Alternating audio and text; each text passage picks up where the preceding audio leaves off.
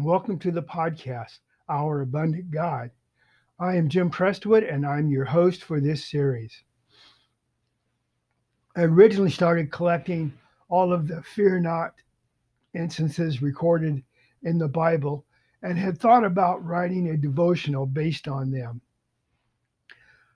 But when this project became available in my Toastmasters International Club, I chose to do this using the requirements for the podcast assignment and then use my love of the scriptures as a groundwork for the content of the podcast.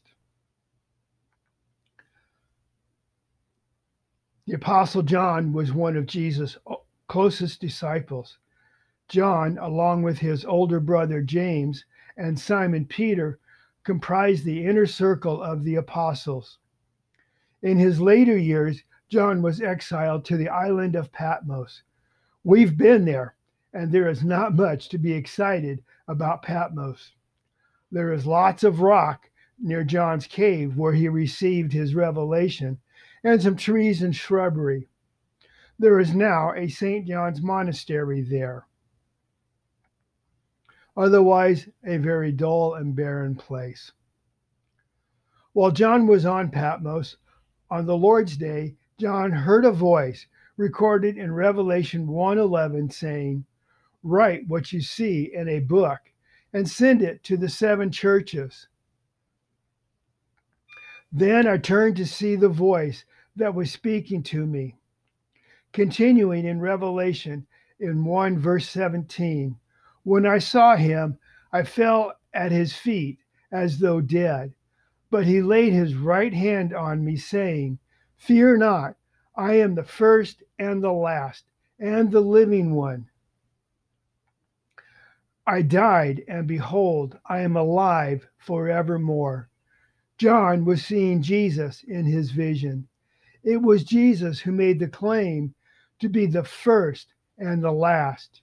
John had written earlier in verse 8, I am the Alpha and the Omega, says the Lord God, who is and who was and who is to come, the Almighty.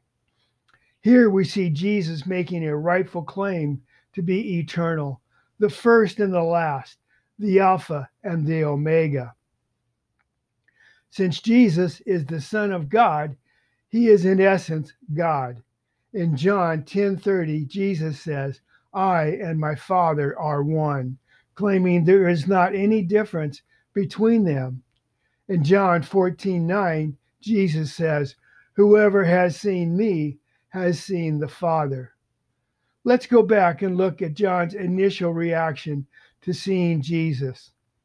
When I saw him, I fell at his feet as though dead. John had spent three years being very close to Jesus and knew him well as a person. Now, John is seeing Jesus in all his majesty as the risen Savior who sits at the right hand of God. John is not terrified in Jesus, he knows who this is. John is given Jesus his full honor by falling to the ground as dead. It is taking a bow to the extreme, and Jesus is worthy of this action towards him. Jesus gives the answer we have come to expect in this series. He says, Fear not. Coming from the Son of God, these would be very calming words for John. John had shown his reverence to Jesus, and Jesus calms his spirit because Jesus has a task for John to complete. Jesus has a message to the churches of Asia and John is to write it and deliver it to them. The initial message is found in the first three chapters of the book of Revelation. The remainder of Revelation is a prophecy of things yet to come, and even today they are yet to come. We await Christ's second coming. We also had the opportunity to visit the ruins of the seven churches listed in Re- Revelation. Ephesus is by far the best site to see in this area. Colossae, not one of the seven churches, but on our tour, is still unexcavated, but the location has been identified. They were just beginning to excavate Laodicea when we were there. The church at Smyrna is the only church continuously active since this time, though it is not in the original location. Would you not have a reason to fear Jesus in our initial encounter with him? Jesus is love and wants to show us love. Again, we have the words of the apostle John written in his first epistle, 1 John chapter 4, beginning in verse 7. Beloved, let us love one another, for love is from God, and whoever loves has been born of God and knows God. Anyone who does not love does not know God, because God is love. And this, the love of God was made manifest among us, that God sent his only Son into the world so that we might live through him. This is one of my favorite passages throughout Scripture, sharing about the total love of God. John confirms over and over again in chapter 4 about the love of God and that we should all love one another in the way that God loves us. God is love. He is all about love and he wants his children, those who follow Jesus Christ, to love in the same way. I mentioned earlier about not having a reason to fear Jesus.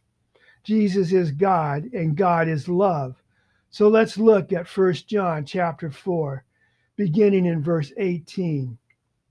There is no fear in love, but perfect love casts out fear, for fear has to do with punishment, and whoever fears has not been perfected in love. We love because he first loved us, he being God or Jesus. God is not out to punish us for anything, not even the tiniest of lies we tell, or whatever little mistake we make, or major conflict we are involved in. He just wants us to love and to love us, which he does abundantly, and for us to love him. I really liked verse 19. We love because he first loved us. God has loved us from the beginning and will never stop loving us.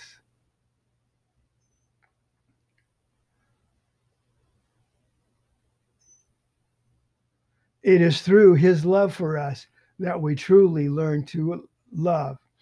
We when we make our gravest mistakes is when we turn away from Jesus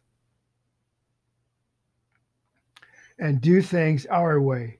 We are not acting in his love, but on our own. We have temporarily separated ourselves from Jesus. We make it right with him by repenting of our sins and getting back in line with him his word. And true to his word, Jesus accepts our repentance and forgives us. That is love the way that God does it unconditional love, also known by the Greek word agape. You may have heard it asked, How much does God lo- love us? How much does God love us? The answer is he stretched out his arms and died for us. The Apostle John wrote in his Gospel, chapter 3, verse 16 For God so loved the world that he gave his one and only Son, that whoever believes in him will not perish, but have everlasting life. That is a popular verse in the Bible, but the passage has so much more to say verse 17 and 18 continue. For God did not send his Son into the world to condemn the world, but in order that the world might be saved through him. Whoever believes in him is not condemned, but whoever does not believe is condemned already because he has not believed in the name of the only Son of God.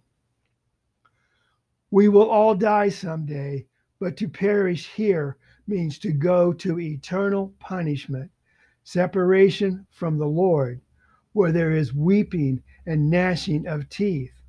You can read all about that in Luke 13 and Matthew chapter 13. This separation from God or condemnation can be avoided by putting your faith in Jesus, trusting in Him as your Savior. That is why Jesus came to earth in the first place. He knew that he would eventually face execution on the cross, but he came, came anyway. The Apostle John's vision shows Jesus in heaven, having overcome death and ascended to heaven. And you can read about Jesus ascending to heaven after having been crucified and risen from the grave in John chapter 20. Jesus wants everyone in heaven with him. Don't worry, there's plenty of room. He'll build a mansion for each of us. Romans 5 8 mentions that while we were still sinning, Jesus died for those sins. Romans 6:23 says, "We are all sinners and deserve the punishment God mentioned earlier, total separation from him for eternity."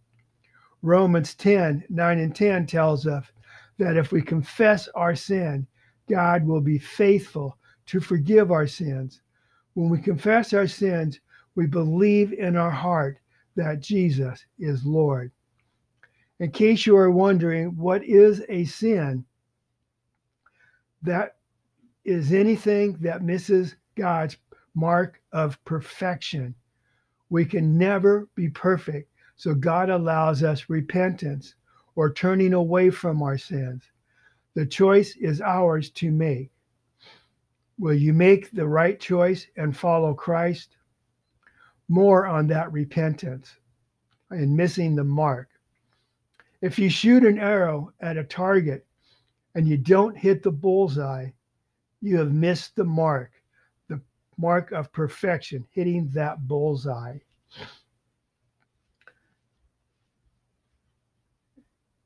Turning to Jesus helps us walk closer to hitting that mark on a daily basis.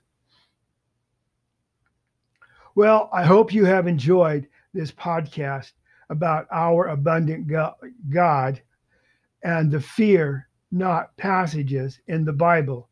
If you have any questions, you can leave a voice message and I'll respond to you as soon as I can. Thank you for, for tuning in and God bless.